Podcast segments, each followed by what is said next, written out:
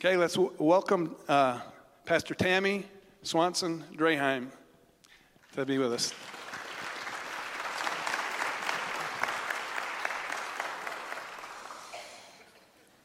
Thank you so much. Thank you to the worship team who's really truly led us in worship this morning. And thank you, Pastor John. And I'm so sorry to have missed Pastor Lynn this particular trip, but I do celebrate with you.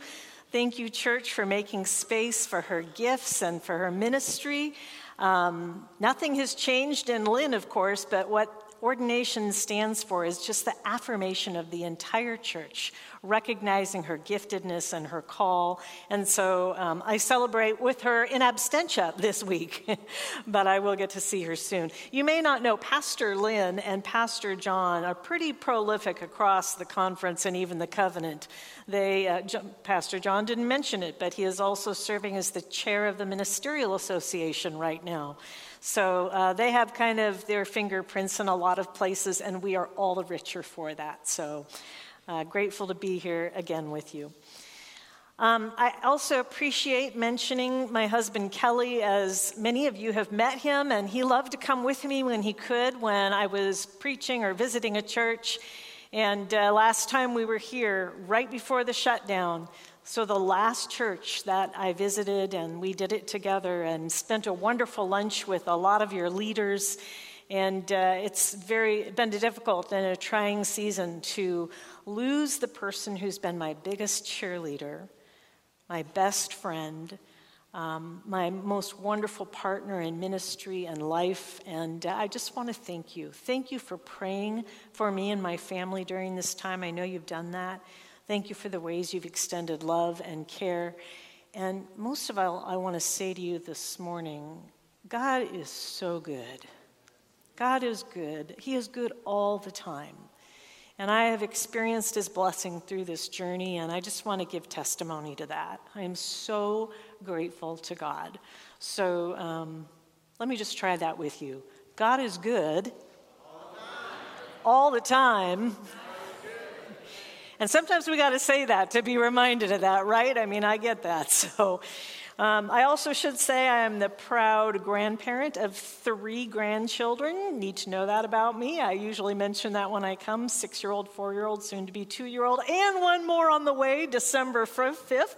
So I'm so excited. That's such a huge part of my life. And y'all need to know, if you're a grandparent here, how significant you are in the life of your grandkids. And I'd say the same to parents. And I would say the same to anyone who comes alongside children and youth. Thank you for that work. It is so so important, investing in the lives of children and youth.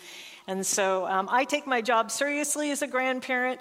I know I, my grandparents were wonderful, faith filled people, and I was raised in a church that loved me well, with lots of parents and grandparents around, kind of a community to, to help raise me. So I love the church and just uh, love and am so appreciative of being with you today. So I'm just going to pray. John, that was the most beautiful prayer. Thank you so much. And I just want to release right now and say, Oh, gracious God, I thank you for who you are, for who you are in our lives. I thank you for this time now that you might speak to us. I pray that it would be your voice and not mine that speaks into the hearts and minds of each person here, translating my feeble words into power and strength that comes through your living word. And so, God, I just pray less of me and more of you. In Christ's name, amen. So, my text this morning comes from Ephesians chapter 1. If you have a Bible with and want to read along or just want to check on your device and read along, uh, I'm going to read you from verses 3 through 14, this beautiful doxology here. So, here we go. Praise be to the God and Father of our Lord Jesus Christ, who has blessed us in the heavenly realms with every spiritual blessing in Christ. For he chose us in him before the creation of the world to be holy and blameless in his sight. In love, he predestined us for adoption to sonship through Jesus Christ in accordance with his pleasure and will to the praise of his glorious grace, which he has freely given us in the one he loves. In him we have redemption through his blood, the forgiveness of sins in accordance with the riches of God's grace that he lavished on us. With all wisdom and understanding, he made known to us the mystery of his will, according to his good pleasure, which he purposed in Christ to be put into effect when the times reach their fulfillment, to bring unity to all things in heaven and on earth under Christ. In him we were also chosen, having been predestined according to the plan of him who works out everything in conformity with the purpose of his will, in order that we, who were the first to put our hope in Christ, might be for the praise of his glory. And you also were included in Christ when you heard the message of truth, the gospel of your salvation. When you believed, you were marked in him with a seal, the promised Holy Spirit who is a deposit guaranteeing our inheritance until the redemption of those who are God's possession to the praise of his glory. Thanks be to God for his word. So, the book of Ephesians is a letter to a city in Ephesus, a church in Ephesus. It takes considerable care, Paul does in this letter, to paint this picture of who we are in Christ and what it is that means for us. And I'm excited to spend time here in this first chapter where Paul starts right out of the gate here with this kind of what I call an explosive prayer of thanksgiving. Now, there's an interesting piece of trivia here. The first verses that I read to you, actually verses 3 to 14, in the Greek language, which is the original language the Bible was written in, is one long, extraordinarily long run on sentence. Of course, it's not obvious in our versions because there's been periods put in and paragraph breaks and so forth to make it a little bit easier to read. But in its original form, there are over 200 consecutive words with no comma, no period, no semicolon, no question mark. I mean, it is crazy. 200 plus words without punctuation makes for one very long run on sentence. Do I have any teachers in the room? Amen? now, contrary to what I just said, I actually think there is more than just a piece of trivia here. Here's what I think I think as Paul starts this letter, explaining what it is that God has done for us in Jesus and how blessed we are, and covering all of salvation history from before God created the earth until the future when all things in heaven and on earth are brought together under Christ. As he's declaring this, he is simply so exuberant that he can't come up long enough to put in the punctuation. That's my philosophy or my, my thinking. There is a ton to learn here from this text. It is so rich, it is so beautiful. We're just going to have time to scratch the surface. I encourage you to go home and read it for yourself this afternoon. But what I want us to do is take a note is take notice of the tone in which Paul delivers it. So keep in mind, first of all, that Paul wrote this after he had been a Christian for almost 30 years. 30 years earlier, he had that profound Damascus Road experience. Since then, he had been teaching the Bible, he'd planted churches, he'd been in prison, he'd navigated arguments in the church. I think he actually started a few arguments in the church. He settled matters of racial inequality, he gave honor to the place of men and women to use their full gifting in the church. I don't know if he argued over things like the color of the carpet or what instruments played in worship, though I highly doubt about it. But I do know he had been preaching and teaching and leading a gospel movement for 30 years when he wrote this. So it was not new news to him. In fact, it was old news to him, but oh, it was such very, very good news. And so, as Paul starts this letter with this 200 plus word, broad brushstroke summary of what God has done for us in Jesus, he is so ridiculously ecstatic, he can't slow down long enough to take his breath.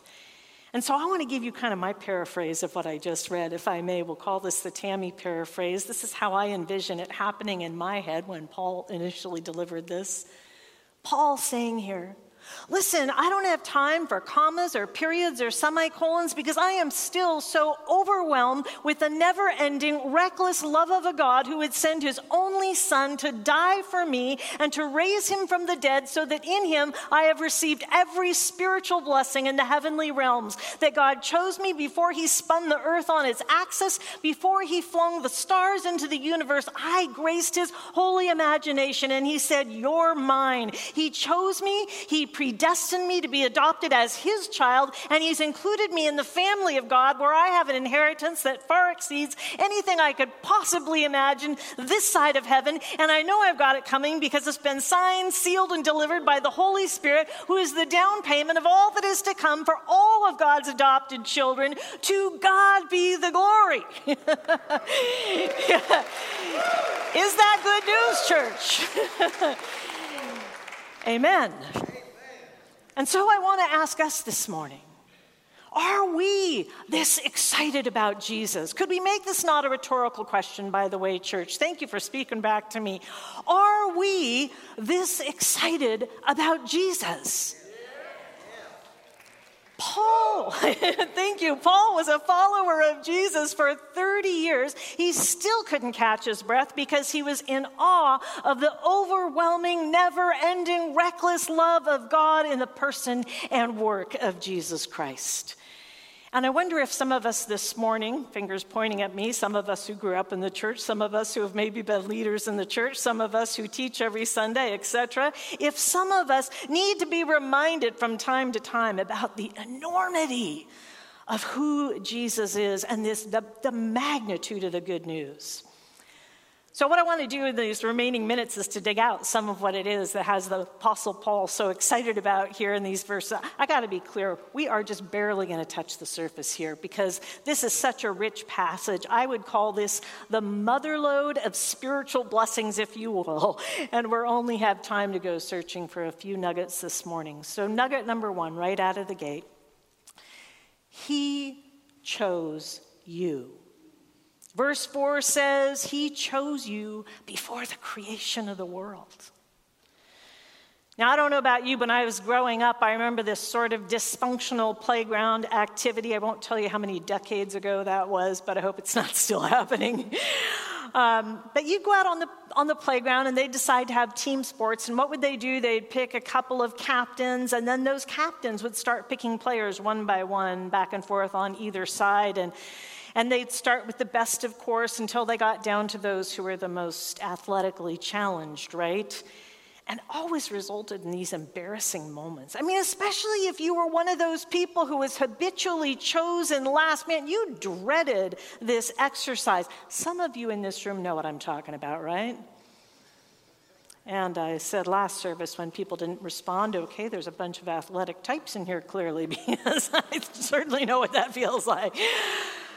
But here's what it says in Ephesians chapter 1 you need to know that the captain of all creation, before he even created the world, he knew your name and he called you out and he said, I pick you. You're mine. I want you on my team. And here's the reality if you have chosen to follow Jesus, is that long before you chose to follow him, he chose you. Long before he, you ever decided, I'm gonna, I'm gonna follow Jesus, he decided to pick you. Being chosen before creation. It has everything to do with the value that he places on us. And by that I mean every single human being created in the image of God. It has nothing to do with God arbitrarily choosing some people and leaving others out, which is really good news because there may be some of you here who, at one point or another, maybe even now, have felt overlooked. Maybe you've never been chosen for that sports team, or maybe you've been looked over for that promotion at work, or perhaps you're not in the in crowd at school or at work. Dare I say, even sometimes that can happen in the church. Maybe you've had a hard time making friends. You're not the one who gets invited to every party, been excluded, called names. Maybe you've been labeled, felt isolated, alone, discounted, unchosen. I want you to hear the voice of Jesus coming through in Ephesians 1. Listen, my child, I chose you. I picked you. You are valuable, and I want you on my team. Before the foundation of the world, I chose you. Amen, church? Nugget number two you have been adopted into God's family. Verse 5 tells us that long, long ago, He decided to adopt us into His family. He predestined us for adoption. So, let me share a little uh, adoption story with you, an illustration about a nurse named Shayla. It was a Friday night, and Shayla was working in the maternity ward. She hadn't worked there for months, actually. It wasn't her normal place of service. But uh, earlier in the day, one of the nurses had called in sick, and she agreed to go in. And, and it was her job that evening to care for a woman who was in labor, who would be giving birth that evening. Well, most likely, who knows? You can't really predict that. And while she was talking with this woman about the baby that was soon to be born, she learned a couple things. A, she was giving birth two weeks early and B, she was planning to give her baby up for adoption. Later, when Shayla went on break, she called her husband and told him about the situation. You see, Shayla and her husband had dreamed about one day adopting a child, and they had two boys, ages six and seven, that they'd had naturally, but the doctor had told them they could not have any more, and so they were hoping one day that they could complete their family through adoption. That evening, the pregnant woman delivered a healthy baby. It created a stir across the maternity ward, a lot of speculation what's going to happen to this baby. And, and Shayla got off duty at the end of the night, and she could not stop thinking about that baby. And she got home, she and her husband were talking about the baby late into the night. It was a crazy conversation about completely unattainable things, but yet the excitement within them was robbing them of their sleep. And so the next morning, Shayla decided to call the doctor's office, even though it was a Saturday and she felt like, well, you know, no one's going to be there. I'm just going to go ahead and try anyway. The receptionist answered the phone and within an hour, the doctor who had attended to the delivery called her back. And he said to her, You know, the birth uh, mom's doctor is on vacation and we just haven't been able to reach him. And uh, so then he said this to her Since you're the first one to ask and get your foot in the door, if you want to start the legal paperwork, you can take the baby home. So on Monday morning, after a frantic weekend of shopping for baby clothes and diapers and all the things you need because they had absolutely nothing, that baby was set in Shayla's arms and she just cried. She just wept with joy. And if you haven't already figured it out, that baby was me. I am that child. Yeah, thank you. And I consider my adoption, my whole adoption story, nothing short of a miraculous convergence of extraordinary God orchestrated events. I'm so grateful to God for loving parents who opened their heart and their home and gave me a family, a beautiful family. I've always understood this to be an incredible and gracious gift. It's been foundational for my understanding as the much loved daughter of Winston and Shayla Swanson and maybe even more so, as the lavishly and extravagantly loved child of God. And friends, this is our story. Our stories, every one of them, are a miraculous convergence of extraordinary God orchestrated events that have led to our identity as children of God, adopted into His family. One of my favorite verses in Scripture, 1 John 3 1, is so simple, but see what great love the Father has lavished on us, that we should be called children of God, and that is what we are. I remember saying to my brothers growing up, both of them, as I said, born naturally to my parents, Mom and Dad had to keep you, they're stuck with you, but they chose me. I don't know what life I was saved out of when I was adopted. It may have been tragic, it may not have been, I don't know, but I do know the life that I was invited into and blessed with. And the good news of the gospel is not just that Jesus saves us from something, from our sins, from our own folly, from some mundane existence, although he does that and that's good news, but it's also that he invites us into his family, gives us an inheritance, and in every way treats us as his dearly beloved children children, and that is great news, friends. We could spend a lifetime mining the depths of the meaning of our adoption. We'd only be scratching the surface, but I want to give you a couple of thoughts this morning. If you are a son or daughter of God, it means you have unrestricted, unhindered access to God as your father. Now, by way of illustration, here's what I mean. When my children were young and they needed something in the middle of the night, I came running. When my children got a little older and maybe they were away at grade school and some need came up, you better believe I was on it immediately. When my kids became teenagers and they wanted to just talk, you better believe I stopped to listen. And when my grown children call me today, you know what? I'm pretty much going to take that call no matter what I'm doing. Don't even get me going on my grandkids. Why? Because they're my kids and I love them. I delight in hearing from them. And I just love it when I have contact with them. Verse 5 tells us you've been adopted. It means you have unrestricted, unhindered access to a God who's your father, who loves to hear from you, who delights in you. Now, I always know when I'm talking to a group of any size that some of you may have had a rocky relationship with your dad. Some of you may not have felt a whole lot of love from your father, and some of you are sitting here and you've had really great dads who have modeled the love of Christ for you. Regardless of your earthly father, what I want you to hear this morning is the voice of a God who delights in you, who says, You can call me dad, you can call me anytime, I will be your father. I have chosen you and I have adopted you into my family. And here's another thing if you're an adopted son or daughter of God, not only do you get unrestricted, unhindered access to God the Father who delights in you, you get a family. When I was adopted, I got more than just a relationship with my parents. I got adopted into a family, and I remember how excited they were when I was coming home. And my brothers were in school right down the street, and they rushed home on lunch hour. They could not wait to meet this new baby sister. And my parents said they ran into the door and then just kind of stood there paralyzed like a deer in the headlights, not knowing what to do. And finally, my older brother reached out and kind of ran his hand up and down my arm as if to see if I was actually real. You see, I didn't just get parents out of the deal, I got a beautiful family, and we belong to one another. Dietrich Bonhoeffer wrote this about the Christian family.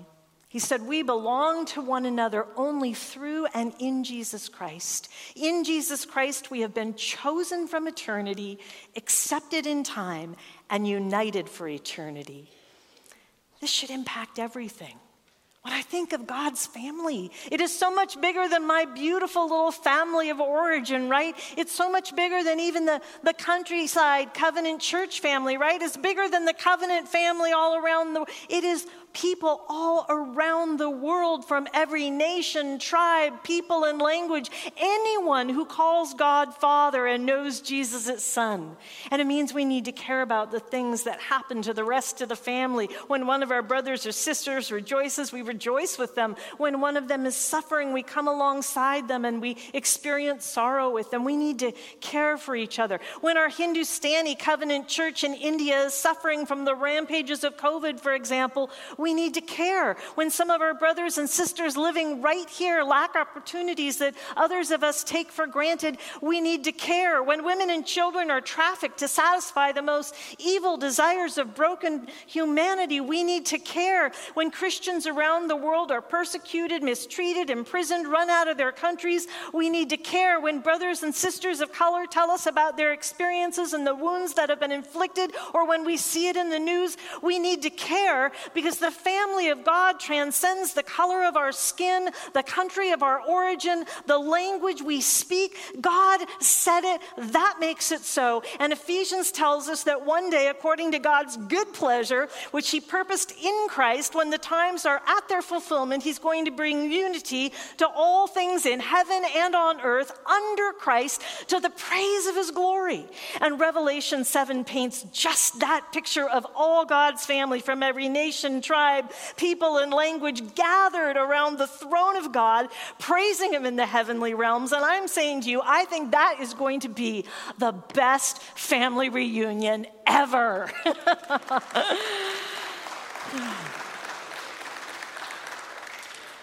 No wonder Paul was so exuberant. We get a family with all the blessings and, of course, all the responsibilities too that come with that. You are a family here, brothers and sisters of Countryside Covenant Church. You're part of the greater covenant family, and our family extends to Christ followers all around the globe. And it has been God's plan all along to pull this diverse family together, both those in heaven and those on earth, to bring unity under Christ. And we have the privilege of aligning our hearts with God's heart in this area and with His purposes.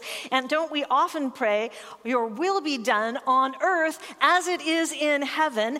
And we get the privilege of participating with Him to accomplish that in the here and now because we already belong to each other. To claim God as Father is to claim all of God's children as our brothers and sisters. Amen? Being adopted means you are a part of God's diverse family.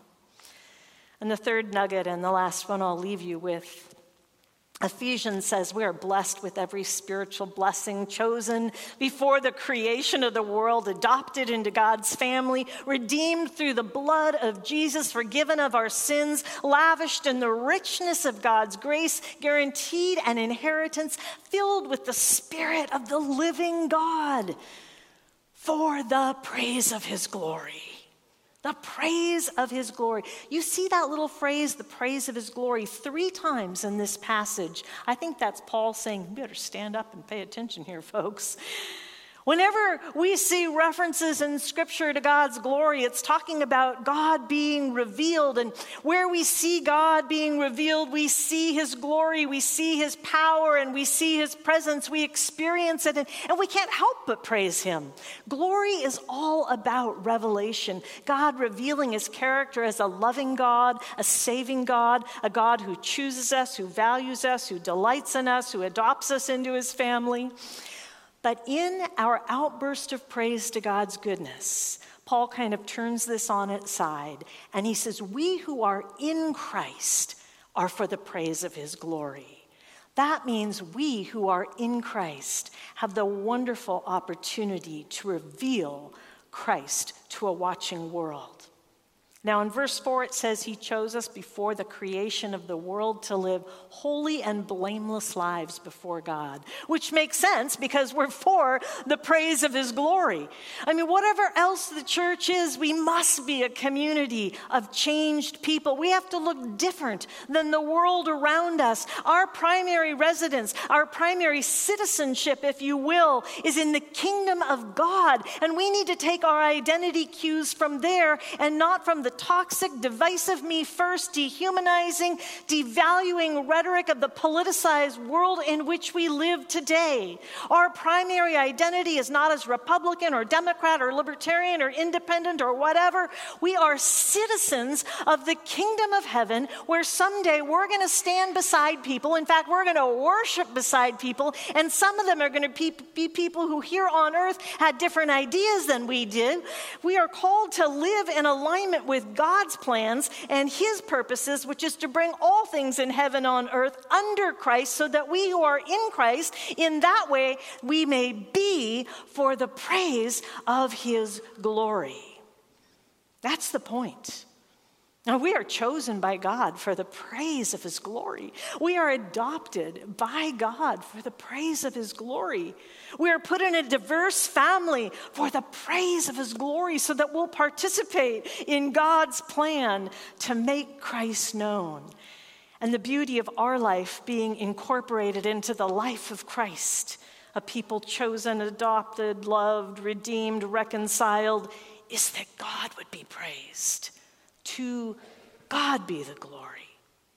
So when we ponder that question I asked at the outset, are we excited about Jesus, church? Can we respond to, are we excited about Jesus, church?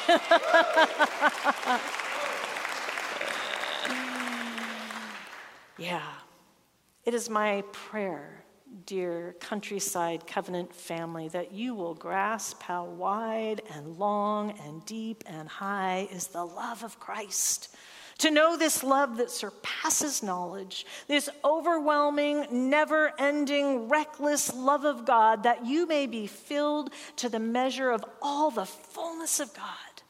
So much so that his love spills out of you and pours into the lives of those around you. And to God be glory in the church and in Christ Jesus through all generations, forever and ever. Amen.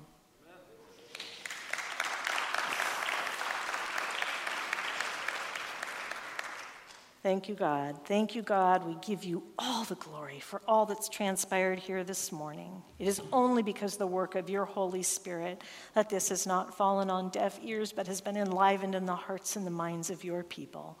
Thank you for the good news that we have been chosen by you before the earth was even formed, that we've been adopted by you and set into a beautiful family, and that we have the opportunity to be bringing glory to your name. May that be so, Lord. May it be so. In Christ's name, and all the church said, Amen. Amen.